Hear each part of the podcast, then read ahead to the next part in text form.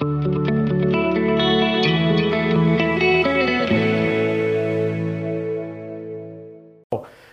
your Bibles, let's go to the book of Jude, and we're going to finish out figuring out an investigation ID discovery, but we're going to give you a warning this morning, okay? Defective product. How many of you have ever gotten a defective product? You know, um, there's sometimes you'll buy power tools and there'll be warnings in the instructions. Now, I know most of you have no idea they're there because you never read the instruction. You get a power tool, you get it out, and you're like, I'm a man. Or you know what? You're a woman. It's like, I know how to run this. I can run this better than any guy. And you get it out and you unpack it out of the box and you throw the power to it and get to work, right? But there is this thing called the instruction manual, right? And inside the instruction manual, there are warning labels all over the place. You know, if you're operating a chainsaw, warning, make sure chain is on the bar and the chain is attached to the sprocket, right? Why would that matter? Fire up a chainsaw without that being the case and watch where that chain goes. Right? It might hit you between the forehead, it might smack your, your shin.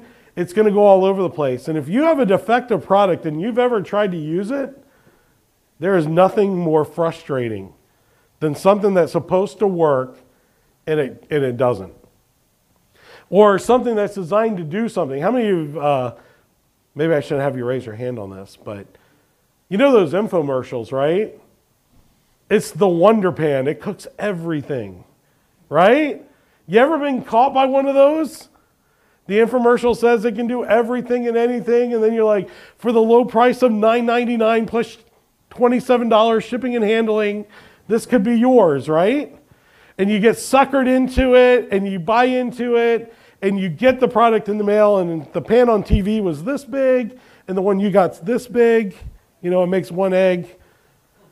And like you look at it and you're like, this is this is junk. Why did I pay $30 for junk? Now, I've never done that, okay? I haven't. I don't cook. That's the main reason you know. Um, I, I, never did that. But you know what? I have gotten defective products before. And you, most of you know I fly RC airplanes and I fly, or I drive RC cars and stuff like that. And when you get a defective RC airplane, that's not a good thing. It flies great until it doesn't. Till the right wing pops off the airplane. I did have one do that. Right out of the box, I built the thing the way it said to do it, and it, they didn't put a strong enough spar in it and broke the wing off first flight.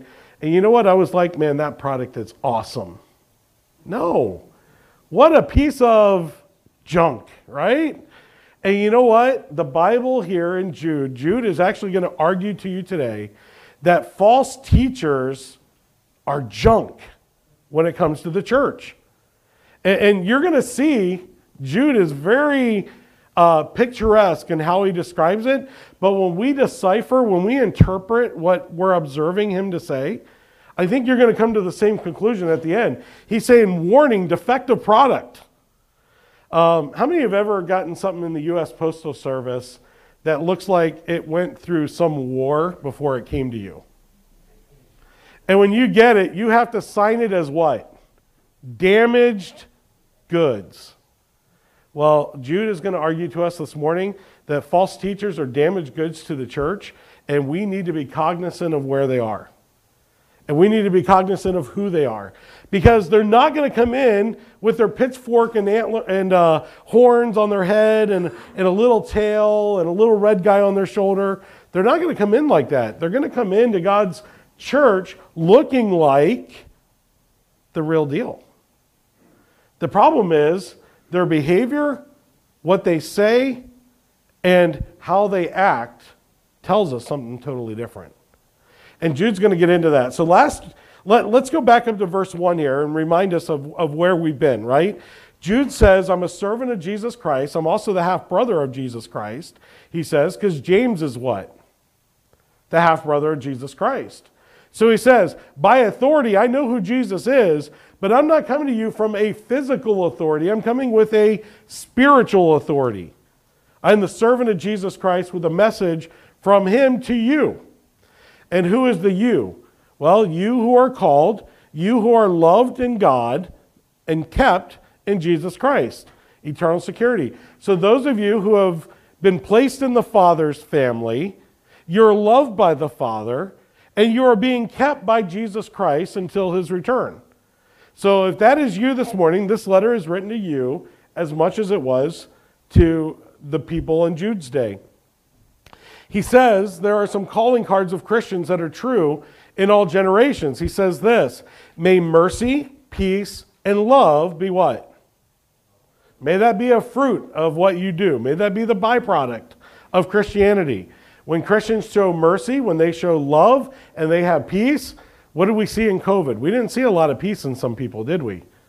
There was some fear, there was some anxiety, there was some doubting scripture and doubting God's ability and, and, and all these things. But you know what? If you're a real believer, you didn't that none of that stuff should shake you. Why? Jesus is called the Prince of who can give peace? He's the God of how much love? All love. And who has all mercy? And who displays mercy on a daily basis? God does. So these are all the calling cards of God, right? A person that is yielded surrender to God, walking in, in walking with God in a daily way. And he says, then, beloved, believers, although I was eager to write to you about our common salvation. So he's writing to who? Believers. Now he flat tells us. Not only do you have the calling cards, but this is written to you believers, those who have the truth, those who know the truth. I'm, I'm ready to write to you concerning our common salvation, like all the other New Testament authors did, but there's a problem. I find it necessary to appeal to you to do what? Contend for the faith. Let me ask you a question is that active or passive? That's active, right? Keep on contending for faith. Don't stop contending for faith. Don't get to a complacent, apathetic position in your life, but rather keep moving forward with your faith. And he goes on and says, I appeal to you. And then he says, to contend for the faith, but not just any faith, but what faith specifically? The true faith that was delivered to you, that was delivered to the saints, that was once for all delivered. That means this is a gospel that was given that never changes. It's not subject to moving, it's a fixed point. And Jude's going to play off of that here in a minute when he uses the illustrations that he does as wandering waves and wandering stars. What do wandering stars not do? They don't stay fixated, they don't stay stationary, they move. And he says, I'm giving to you the gospel. Contend for the gospel that doesn't move, the gospel that is true, the gospel that's straight. Then he gives the warning for certain people, verse 4, have crept in unnoticed who long ago were destined for condemnation. And then he says, I want to remind you of these things, verse 5, although you once fully what? Maybe you've forgotten some things. Maybe as you get older, you get a little complacent and we get a little lethargic and the memory's not as sharp as it once was. So Jude says, Everything I'm about to tell you, Christian, you already know, but maybe you forgot. So I'm going to remind you of some things that that you would have might have forgotten, but you do know these things to be true. And he's not going to expound on any of them. He's just going to throw them out there as zingers. And from verse 5 all the way to verse 13, our closing text today, is one thought. The one thought is who are these guys? So last week we, we started our investigation ID discovery, right? Where we started digging in, we started trying to figure out who these guys are and we begin to decipher the, the story of Korah, the story of Balaam. We begin to uncover the, the story of Cain and why Cain's sacrifice was rejected and Abel's was accepted. And we found out that there is a common theme in all of these people. And what was it? All of them were challenging God's authority, but doing in a way that seemed spiritual. I mean, Korah's argument were we not better off in Egypt? But who told him to leave Egypt? God did. So that puts Korah in opposition against who? God. Cain, did he not offer a sacrifice to God? Absolutely he did. Did he not do it to God? Sure he did. But what did God want? What did, he what did God tell them he wanted in the form of sacrifice? Remember? Adam and Eve tried to use fig leaves and branches and stuff to cover themselves, and God said, What? Not good enough. So what does God do? He kills animals. He sheds blood and tells them, without the shedding of blood, there is no remission of sin. So they know what God's standard is. They've been told God's standard. So Abel takes animals, sacrifices it to God. Cain takes what? Vegetables. What's the problem here? No blood. He's doing what he wants to do in the name of God's worship in rebellion against God's standard. And what is the consequence? Abel's sacrifice is received, Cain's sacrifice is rejected. Just like Balaam, he's hired to do one job, right? Curse Israel. Speak curses on Israel. Every time he opens his mouth, what's he do? He blesses Israel. And the king is just beside himself, like, Balaam, I'd rather you shut up than open your mouth if you're going to do this. Because every time you open your mouth, it's costing me money and it's costing me problems. And what do we know about Balaam? Balaam is cursing his donkey, yelling at his donkey because his donkey won't move. And what do we know is true that's standing in front of his donkey? An angel. And the donkey turns around and tells him, like Mr. Ed, You idiot, do you not see? And what do we know about Balaam? He doesn't. He doesn't see it. And you know what? He's openly rebelling against God's standard and God's way and appearing to do so in a very spiritual kind of way. And if you take every reference to the Old Testament that you see in the book of Jude here, you're going to find out that is the common theme. Although they acted spiritual, they weren't. Although they acted like they worship God, they're actually working against God. Although they're looking good on the outside, they're corrupted on the inside. And now Jude is going to tell us once for all. He says, I've given you all these Old Testament stories that you know, but you might have forgotten. Okay? So I'm going to remind you of these things. But now he's going to switch to nature. And he's going to tell us what the result of this is going to be. So in verses 5 through 7, we saw that the path of these men is destruction. Just like the angels who usurped their authority were placed where? They left heaven and where'd they end up being? Chained in darkness, right? Unto this day, they were destroyed. Just like uh, the nation of Israel when they left the land of Egypt, they were destroyed who didn't believe. So he says, their way is destruction. Verses 8 through 10, we got to get a view of their current practices. They deceive people, they look good on the outside, they're in it for themselves, the sensuality, the, the sexual stuff, you know, the money, the prestige. It's all about them and puffing themselves up. It's not about the people of God growing, it's not about wanting to do something great for God, it's all about themselves. But it says it's coated in or veiled in the outward appearance of good. And then finally, last of all, we find out their motivation. Look with me at verse 11, and this is where we're going to pick it up today. At verse 11, he says this Woe to them, for they walked in the way of Cain and abandoned themselves for the sake of gain to Balaam's error and perished in Korah's rebellion. So we have all three guys listed there, right? We got Cain, We've got Balaam and we got Korah. Remember, what do they all have in common? They knew God's standard, they knew what God wanted, and they did their, their own way. They went their own way. They did their own thing that they thought was better than what God thought. So these are the ones who have gone this way. And now Jude is going to give us four illustrations. Four illustrations of what the outcome of this is for these, these people. What they're, what they're like. And he uses a bunch of uh, uh, references of things that you and I might not really understand. So this morning, and, and we may understand them, we might get them as well. But we're going to take it and we're going to break it down into pieces here that we can digest and we can understand. So let's read verses 12 and 13 now, and then let's go back and let's tear these, this passage apart and really ID what's going on here because Jude is going to ID the imposters here by using natural illustrations to show these people are defective in their faith and they need to be reached with the true gospel.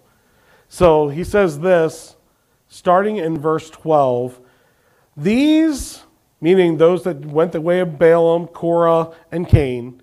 These are hidden reefs at your love feast, as they feast with you without fear, shepherds feeding themselves, waterless clouds swept along by the winds, fruitless trees in late autumn twice dead uprooted, wild waves of the sea casting up foam from their own shame, wandering stars for whom the gloom and utter darkness has been reserved forever. Now that's clear as can be, right?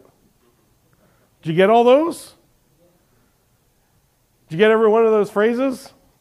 No way, right? So let, us break it down and let's try to understand what these are. Let's look at the first phrase of verse 12, all right? Because it talks about two things that don't go together. Uh, where do you find a reef? In the ocean, right? How many feasts do you celebrate in an ocean? I mean, unless you're on a cruise ship, maybe, I guess. But I don't see many cruise ships in Jude's time, right? So it's probably not a cruise ship here. But in verse 12, specifically, it says this He goes, These are hidden reefs at your love feast as they feast with you without fear. Love feasts were opportunities for the church to come together. You know what we call them today? Potlucks. Okay? This is a potluck of the church. They're, they're feasting together at church. They're with you at church. They're eating with you. They're talking with you. They're sitting with you. But they're like a coral reef. What is a coral reef to a ship? Certain death. If you're cruising out in the ocean, you hit a coral reef, your ship is sunk. So notice what he actually says here. And by the way, the, the word reef there is a, a, a nautical term in the Greek. It, it's only used a few times in the whole Bible. These are hidden reefs at your love feast. These are sinking objects as you're navigating in the church. These are ones you're going to run into, and they're going to sink your battleship. Okay? And he says, they're at your love feast. They're feasting with you without fear. Why? What's a spy do? A spy blends in, right? Is he fearful of everybody? No, because what's he know you don't know? You don't know his motive. You don't know why he's there. He comes into the church and appears normal. He appears like everybody else. He sounds good, he talks good, but the problem is he's a coral reef in the middle of your church. In the middle of God's work, they're there creating landmines, creating opportunities to sink ships, to cause damage, which really leads me into what our first point is this morning, and that is this. The main thought or, or idea that Jude wants to show us here is this. These, uh, he wants us to see what influence or what effects defective teachers will have on a church. He says they're already in your midst in the church, they're already there. And they're like a coral reef that's going to sink some people if they're exposed to these teachers. So, you, the church, who know the, what's right, who know the truth, you all have the responsibility to uphold truth where you live. You are the ambassadors of truth. And he says, as ambassadors of truth, I'm going to show you three things that you got to guard, three things that you've got to watch out for. And the first one is this if you allow false teachers to stay in your church and not speak truth towards them, it's going to produce an impure church. You're going to have a church that gets tainted in doctrine, tainted in practice, tainted in what they believe. They're going to go away from the Bible. Now, um, let's look at the next phrase here because Jude goes on a little more in depth here and he says, um, They're at your love feast and they feast with you without fear they're shepherds feeding themselves. Whose interest are they in for? Their own. They're not interested in your salvation. They're not interested in your walk with Jesus. They're not interested in you maturing and growing in your faith. They're content with you staying dumb in the faith because, as a shepherd guides sheep, what can they do to you? They can lead you wherever they want to go. These are the pastors that constantly move goalposts. These are the ones that you're ever trying to attain and get to, but you're never able to get there. There's always another step, there's always another gap, there's always another reason why you can't get to where they are. Because if you attain it, then who don't you need anymore? You know what? A real pastor's job is to work his way out of a job. If y'all get smarter than me one day, I hope that you begin to pastor your own church. I hope that you're a Sunday school teacher. I hope that you're, you're involved in some sort of ministry, leading a small group, doing something like that. Get smarter than me. I want you to be that. Because every person smarter than me is a multiplication of God's kingdom. Again, because if I'm multiplying the kingdom and you're smarter than me and doing the same thing, well, that's a times two factor, isn't it? And let's say you get seven people doing that. Now you're a times seven factor. And that's exactly how Jesus did it in his time. He took 12 men and reached how much of the world? All of you are results of that fruit. All the multiplication and multiplication and multiplication and multiplication got to you at some point where you believed and you heard. And Jude is saying this they're shepherds that feed themselves. They're not interested in spiritual growth. They're about keeping you busy, keeping you occupied, keeping you under their control, because if they can control you, they manipulate you then for their own benefit. He's going to tell you what those benefits are here in a minute. He's going to tell you why that matters. But it produces an impure church because when you come alongside to worship together and serve together and do things together, there are going to be impure motives in the midst of people in the church that are trying to get their own gain out of the church. Now, do we see that today? Very much. Are there people that come to church only for what they can get? Absolutely. Jesus came to do what? To receive or to give? To give his life as a ransom for who? Many others. He didn't come to serve himself.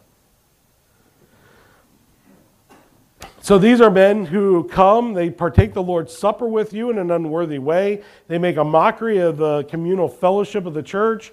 Uh, they're a blemish on the purity of the church. Let's look at some passages of Scripture here. Ephesians 5. Uh, this passage of Scripture kind of helps me get my head wrapped around this in some way that he might sanctify her, having cleansed her by the washing of water by the word. Now, who's the he and who's the her? The he is Jesus Christ. To sanctify her, who's the her? His church. So God wants his church, or Christ wants his church to be what? Pure or tainted? Pure. Well, let's go to the next verse. Let's see what happens. So that he might present the church to himself in splendor, without spot or wrinkle or any such thing, that she might be holy and without blemish. How much of that sounds tainted? It's the exact opposite of being tainted. God wants a pure church. He wants pure teachers. He wants people speaking the truth because it's the truth, not because they're getting some gain out of it, because they're manipulating people out of it. That's not what God wants. Look at 2 Peter. I love this passage. Remember, 2 Peter is the parallel to Jude, right?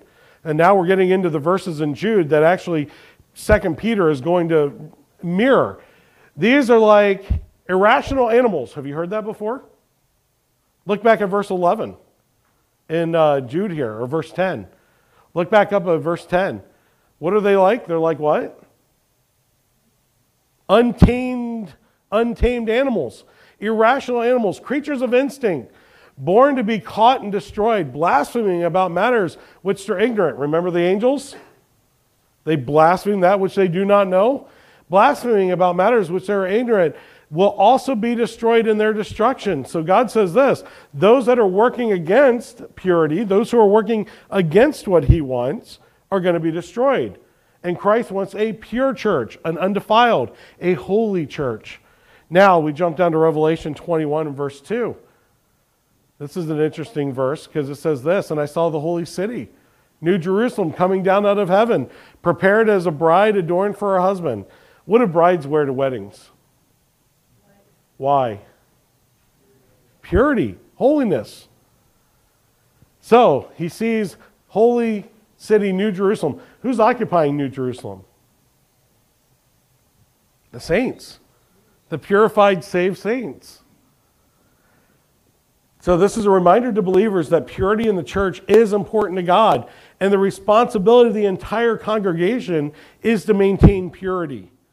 This is why every time we partake of the Lord's table, we say, What? Let a man examine. It's your responsibility to police the holiness of the church because you are the church. You control you. I can't control you. Praise the Lord for that. You can't control me. Praise the Lord for that. However, we are to control ourselves. We have, we have self control. We have been given the Spirit that is able to help us in these areas. So, he says this I want you to keep the church pure, and I want you to be evaluating the people around you and your own motives so that you don't fall under the spell of one of these shepherds who creep in unawares, who are in it for themselves, who are in it for not for the cause of you maturing in your faith, but they're actually tearing you down, keeping you subservient to them so that they can get what they want out of you. Now, do we see that in the modern church today? Are there people that manipulate people to get what they want? Is there not conspiracies and, and, and things going on in the church in our modern era that, that very well fits what Jude was fighting in his era? Now, mind you, remember, Jude is writing this about his time period. How many generations are we from Christ? Jude is the what brother of Jesus? The half brother. This is in a lifetime of Jesus that these things are already starting to happen. How much more so in our day, being this far removed? This is also a reminder of the seriousness of sin. Consequences of sin vary, but God's position against sin is that it is offensive to Him. This is why the Lord's Supper we use that as a time of self examination and saying, get right with God at that time. Confess your sins to the Lord. 1 John 1 9, if we confess our sin, He is faithful and just to forgive and to cleanse us. Second thing we're going to find is this if the false teachers are in the church, the church is going to become impoverished. It's going to get poor. It's going to lack power. It's, it's going to lack direction. It's going to lack a lot of things. Because the next two examples that Jude gives now, he talks about clouds with no water and trees with no fruit. So we're going to kind of take this one together. Okay, these are two separate, but really they teach the same thing. Look with me at verse 12. He says, These are hidden wreaths at your love feasts as they feast with you without fear, shepherds feeding themselves. Then a semicolon is there. Waterless clouds swept along by the wind, semicolon Fruitless trees in late autumn, twice dead, uprooted, semicolon, right? So we have three independent thoughts here. The first one we dealt with already. That's the reef and the love feast. But now he said he refers to two things that we are actually familiar with. How many wish last night we had waterless clouds? Right? I mean, if you're a farmer, you're like, no, we wanted the watered clouds, right? If you're a parade person, you wanted waterless clouds. You would have had cover from the sun. You could still get burned, but at least it wasn't raining on you, right? What good is a waterless cloud on a long term basis? None. What does a waterless cloud produce? Nothing. What do dead trees produce? Firewood, right? That's exactly right. Um, a fruitless tree does in late autumn is worthless. It's good for nothing. Because in late fall, what do they not have on them either? Leaves. So you have no leaves and no fruit. But then it goes one step further in the argument here, doesn't it? It says that they're uprooted. What does an uprooted tree produce?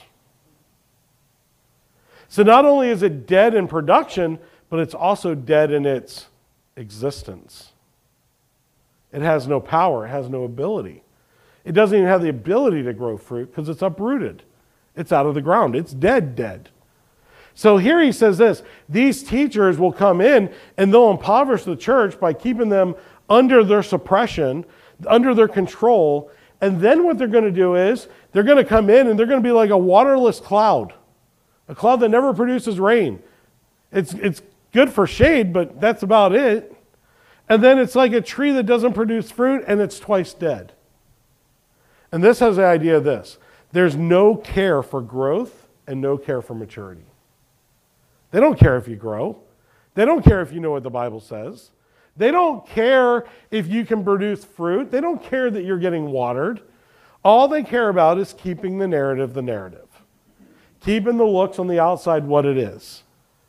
They're, they're imposters, they're defective items when it comes to the work of God. Check out what the Bible says about this kind of false teacher. 1 John chapter 2 and verse 26, the Bible says,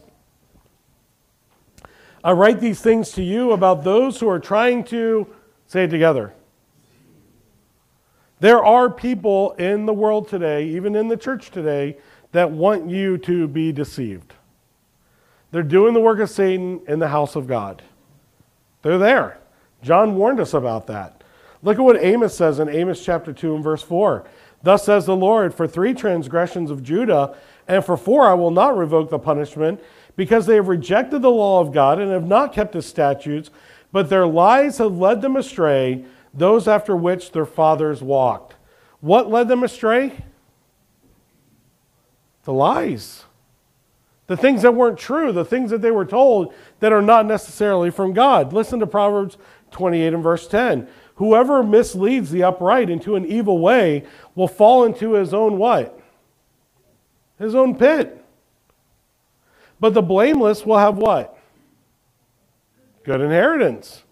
So again, purity with impurity, spotless against spotted. And we see over and over again the Bible compares these two. Look at Matthew 18 and verse 6. But whoever causes one of these little ones to believe in me to sin, it would be better for him to have a what? Not just a millstone, a what? A great millstone. Think about that. Samson pushed one of those around, if you remember, in his day, the millstone a great millstone be fastened around his neck, and he'd be drowned in the depths of the sea. So I guess if you want modern day terms and they're Italian, they got shoes that'll fit you perfect. Right? We're just going to go down by the river and check it out, see if they work. So the, the, it would be better off if they were dead, that they were nothing, than to be teaching and misleading those who are God's people. So there is a high price for false teaching. There is a high bar in God's economy when it comes to false teachers. And he says emphatically, they will be destroyed. They will be caught in their error. They will be taken care of. But us as a church today, we believers today, we need to remember Korah was one of those. We need to remember Cain was one of those. We need to remember Balaam was one of those. We need to remember, and what's he trying to get across? In every generation and every time, there are those who are trying to lead God's people away from God. So is our time anything different? No. We shouldn't be shocked by this. We shouldn't be surprised by it. If anything, we should be on guard against this. And that's what Jude is begging. He says, I, I, would love to write to you about a common salvation, but I'm begging for you to contend for the truth. Because already, first generation, we've got people coming in teaching something different. In 2017, I had to look this fact up the other day. Um, I was trying to find a more modern date on this, and I can't find one. But in 2017, the, um,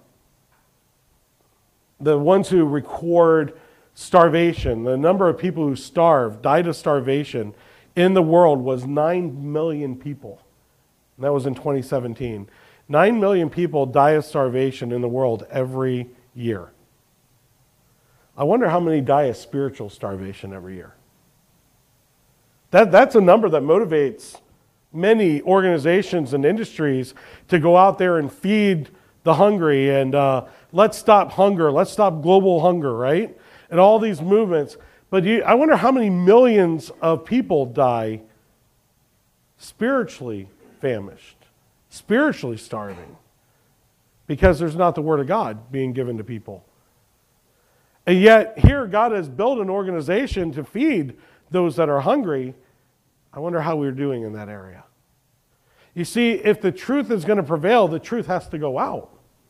The truth has to be, be told. It can't be a passive truth and then expect an active reward. It's got to be an active truth that gets an active result. So these impoverished teachers produce shallow, weak, anemic believers or churchgoers that don't care much for doctrine, biblical exposition, sacrifice, mission, or God. Teachers, disciples, church members, they're not worried about any of that stuff. Why? Because it's not about you, it's about them. And they don't care about things that God cares about. Does God care whether or not you know you're in His family? Absolutely. He wrote the book to make sure you knew you were part of His family. Does God care that, that there's, that, does God want you to know doctrine? Does He want you to know what you should believe? Sure, He does. That's why He gave pastors and teachers and missionaries and apostles and pastors for the work of the ministry, training the saints to do the work of the ministry. Does God tell us that it's going to be sacrifice if we follow Him? Absolutely, He does. So here's the reality people should be growing in their knowledge of Christ and in the depth of their walk because of you. If you truly are the church, then this statement should be true of us. People should be growing in their knowledge of Christ and in the depth of their walk because of you. Is that true this morning? Jude says you need to contend for the faith. You need to contend for the truth. You need to be actively doing. Remember, it's active, not passive. We already deduced that from the very beginning. You need to be actively contending for the faith. And how does that flesh out? Well, we have to ask the question in our churches is this Are we being fed? Are we being fed in our churches? Are we being taught the Bible? Or are we being given experiences and emotional uh, outings? But if we're being fed, then we have to ask the question who am I feeding? If I'm being fed and I'm learning in my faith, then I need to be investing in somebody else and in their faith. You see, we're not just we're not just trying to feel better about ourselves. We're not trying to, to, to produce spiritual fruit in our own way. We're trying to do what God has told us works. And what works is if we hide God's word in our heart, we won't what? Sin against Him. So should God's people sin more or sin less? We should sin less. Now, are you ever not going to sin? Yeah. If you, if you arrive there, let's talk, right? We're never going to get to sinless perfection until we're in heaven. Our glorified bodies are incapable of sinning, okay? But this mortal body, guess what? Read about Paul's struggle in Romans 7 sometimes. I don't want to do some things, but man, I do them. And when I do them, I feel bad that I did them. And I really didn't want to do what I did, but I did what I did. And now I don't want to do what I do. So stop doing what I do and do what I don't do. And if I do what I don't do, then man, I would be awesome. But you know what? A wretched man that I am, I can't get out of my own way, he says. Who can rescue me from myself? The question he asks at the end. And the answer is what? Jesus Christ and his Holy Spirit. And Romans chapter 8 is all about what happens when the Holy Spirit indwells the believer. And now there is therefore now no condemnation to those who are in Christ Jesus. Does that mean you don't sin anymore? No. It means you're not condemned because of your sin anymore. Now I have the right to go to Jesus Christ and ask for forgiveness. And 1 John 1 9 means something. If I confess my sin, he's faithful and just to forgive because there's now therefore no condemnation to those who are in Christ Jesus. So let's look at the last one. The indiscriminate church. Verse 13 is the byproduct of false teaching. And what do I mean by that? Well, these last two illustrations Jude gives are of destructive waves of the sea being tossed and about and wandering stars across the sky. Um, I think here in Minnesota we can relate to both of these. You ever been outside on a clear night in a field and you look up at the stars? What do you see? You see stationary objects and you see moving objects, right? Sometimes, if you're lucky, you'll even catch the star train that goes over, right? Elon Musk uh, Skylink or whatever it's called. You'll see that go across the sky, and that's fascinating to see these bright dots go ripping across the sky at a fast pace. If you're really observant on some nights, you'll actually see the International Space Station go overhead. And you can actually watch it go across the sky here in Minnesota. If you're really, really observant at night, you'll see satellites go ripping overhead and different things. And on certain times of the year, at certain times of, of, of certain periods of time, there's these things called meteors, right? And you get to watch them go across the sky. Now, if you were a navigator back in uh, the Mayflower era, What did you use to navigate? Stars. And why is the North Star an important star? Doesn't move, right? The whole sky can pivot, but there's one star that sits stationary all the time. Matter of fact, when the SR 71 Blackbird, one of the fastest jets in the world of its time, was flying in the skies, the only way it could navigate was off the stars. It was too high for radio navigation, and it was too fast for radio navigation, but there was one, they, they, they used constellations to be able to navigate the world and know where they were at any time. And they had this little telescope that would shine up out of the top of the cockpit that would give them a view of the stars so they can navigate off of the stars. And its uh, reference navigation unit would know where they were by cross checking where the constellations were all the time so they knew their position using trigonometry. Stars are important even up until our modern, modern jet age era. And the Bible talks about this that these guys are like wandering stars. What good's a wandering star? you ever been out in a field at night and tried to walk a straight line? You won't do it. In order to walk a straight line, what do we have to have? A fixed point of reference. You ever watch a farmer, uh, a young farmer in the field try to plow a straight line without picking a reference point? Or watch somebody mow the grass without a reference point? They think they did a straight line, they turn around and look, and they're all over the place, weren't they? They're just bobbing and weaving all over. And you know what? These false teachers are like stars that are moving. There's no fixed point. They're constantly moving, they're constantly changing positions. Aren't you glad we don't see politicians or anybody do that in our day? Aren't you glad you don't see any of these signs in our time period? They're all over the place. And he says, Be careful of that. Then he uses another one. Oh, by the way, the wandering star comment in this time period for Jude would have been for navigation purposes. What wandering stars messed them up? They didn't have satellites back then, they didn't have an international space station, there was no Skylink. So, what are the moving stars in the sky that are messing up these guys? The planets. And they had to differentiate between a planet and a star. And stars didn't move, but planets constantly moved. So, if they were trying to navigate off a planet, they would end up off course. Then, since we're talking navigating, right? Let's talk about waves. Any of you ever watched Deadliest Catch on TV and Discovery or at some point in the past watched it? What is the one type of wave all captains are afraid of? The rogue wave, right? Why the rogue wave? It's big, it comes out of nowhere, and it comes unexpectedly. And when it hits the ship, what happens? It hits hard, it hits fast, and you're at its mercy. And these guys are like rogue waves. You're going along in church, and all of a sudden, bam, you take a shot and the foam comes up from the water over, going over your bow. And as the foam dissipates and disappears, they, they hit, they disappear, they go away. They wreak havoc in the church. And Jude is trying to use verbal ways of describing what's going on. Let me give you what some of the other New Testament writers use to describe these same guys. Let's look at Ephesians chapter 4, verse 13. So that we no longer may be tossed to and fro by the waves, carried about by what? every wind of doctrine, by human cunning, by craftiness, and deceitful schemes. Does that kind of sound like a rogue wave? As you're going through life, don't get hit by a rogue wave. Don't get tossed about by every wave and doctrine that's out there, but stay focused on what? Your navigation point. James talks about this too in chapter 1 verse 6. But let him ask in faith without doubting, for the one who doubts is like a what? a rogue wave. He's a wave in the sea that is driven and tossed by the wind. What is a rogue wave? A wave that's working opposite of all the normal waves. It comes in, it's pushed by the wind, and slams into your side of your ship. Hebrews talks about this too. Hebrews 13 and verse 9.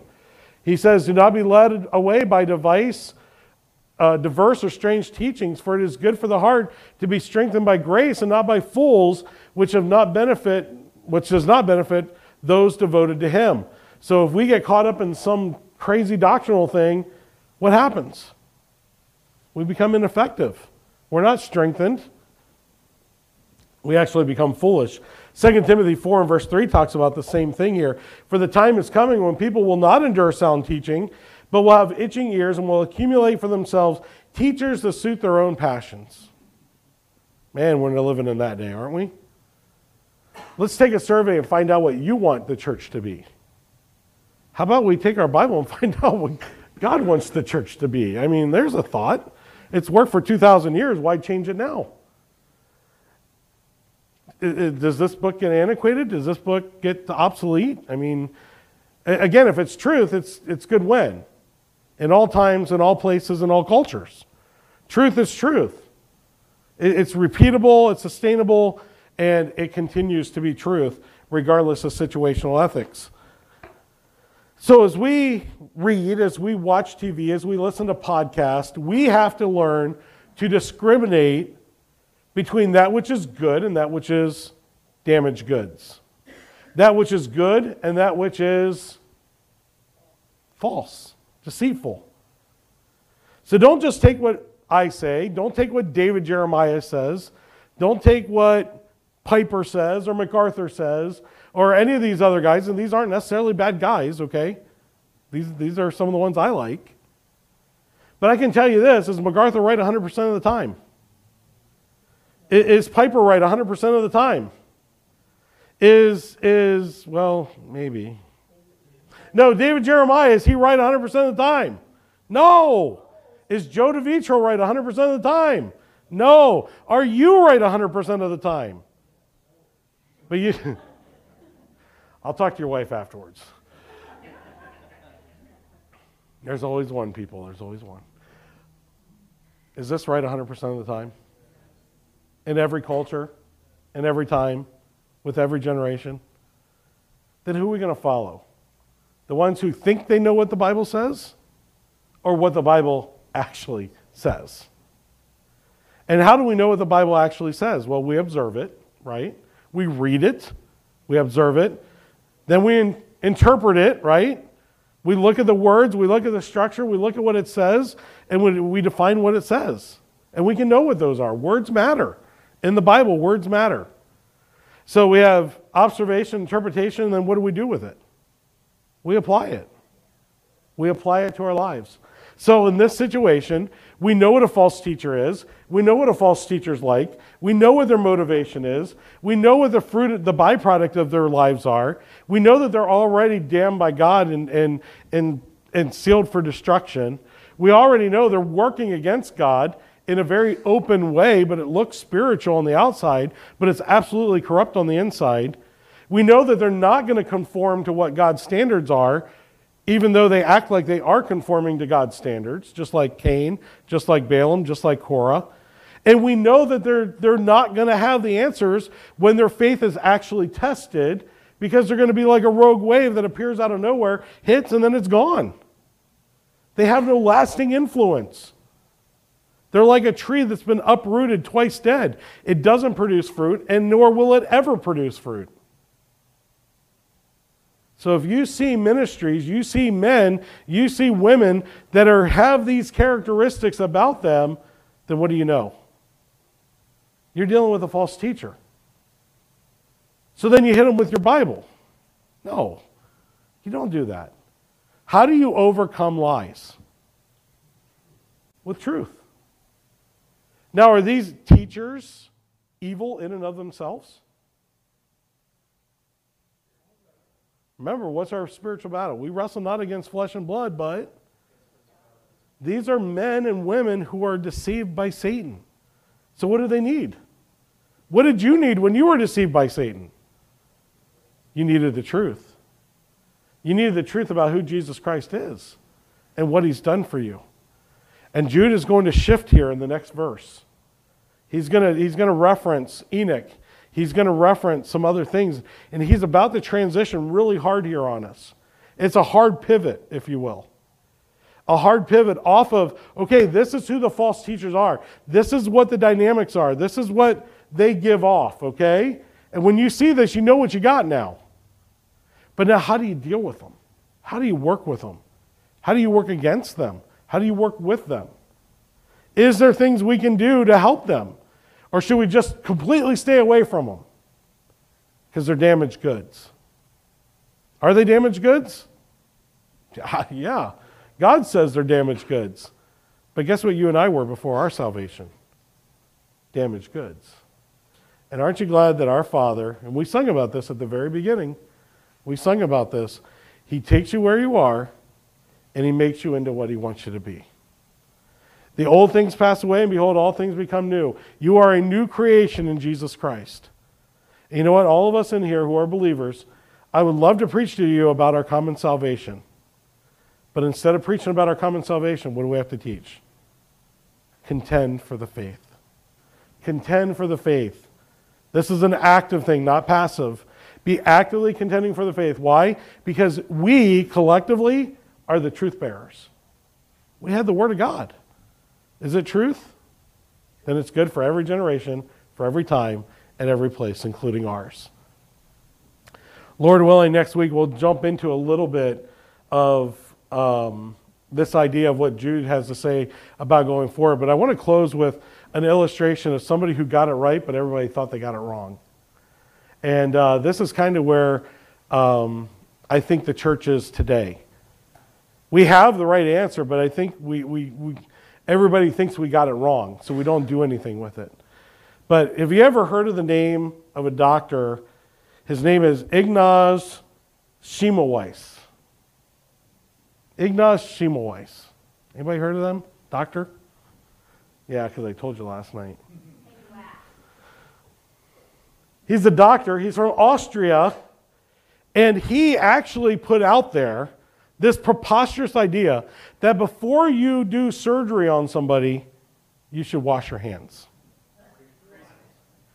And if you would wash your hands before you do surgery on somebody, it increases their or decreases their chance of getting an infection by anywhere between 14 and 27 percent. But you know what the medical world said when they heard that? How stupid is that? Why would we stop and wash our hands before every surgery? We already worked on somebody, we're ready to work on the next one. Let's just keep working. Yet today, how many of you are glad that your doctor washes his hands every day, every time before he does work on you? And this stupid Schummelweiss guy, who does he think he is? Trying to tell us to wash our hands before surgery. Today, what's the standard medical practice around the world? And we can thank that Austrian doctor for the audacity to speak out and actually challenge the status quo to get something as simple as washing your hands as a standard practice. Do you believe truth prevails today? Now let's start washing our hands with the truth. Let's start sharing the truth. Let's go out and actually be proactive. How proactive is it to wash your hands before doing surgery? Can you do surgery without washing your hands? Sure. You can. I don't want that doctor. I want the one that washes his hands. But here, this, this doctor, he knew. He did the research, he figured it out. By the way, he was fired from his hospital. He was hated in Vienna, where he practiced, and was almost taken completely out of the medical world because of his radical thinking. I'm glad for him today, aren't you? And you know what? I'm glad for the teacher who shared the gospel with me, who was proactive with the gospel. I thank God for the ones who were proactive in my life, that they kept speaking truth into my life. And you know what? I hope for each and every one of us who has the truth and we're growing in the truth, that we bring somebody along to learn with us in that truth. If you're here today and you're struggling and sharing your faith, the best thing you can do is try. Read the Word of God and do it. What's the Holy Spirit there for? They teach you and guide you. You'll be amazed at scripture you can recall when you share your faith, when you defend truth. Now, don't go out there and beat people up with it. That's not what the Bible teaches either. But we speak the truth in love. And the world needs to hear truth today because there's so many lies out there, so many false teachers out there. But when the truth cuts through, people know it's truth. They see it's truth. They know it's truth. And how many of you has God ever let you down? Ever abandon you? Ever leave you forsaken? No. He's always there. And he'll be there when you go in to share the gospel with somebody. He's there with you every step of the way.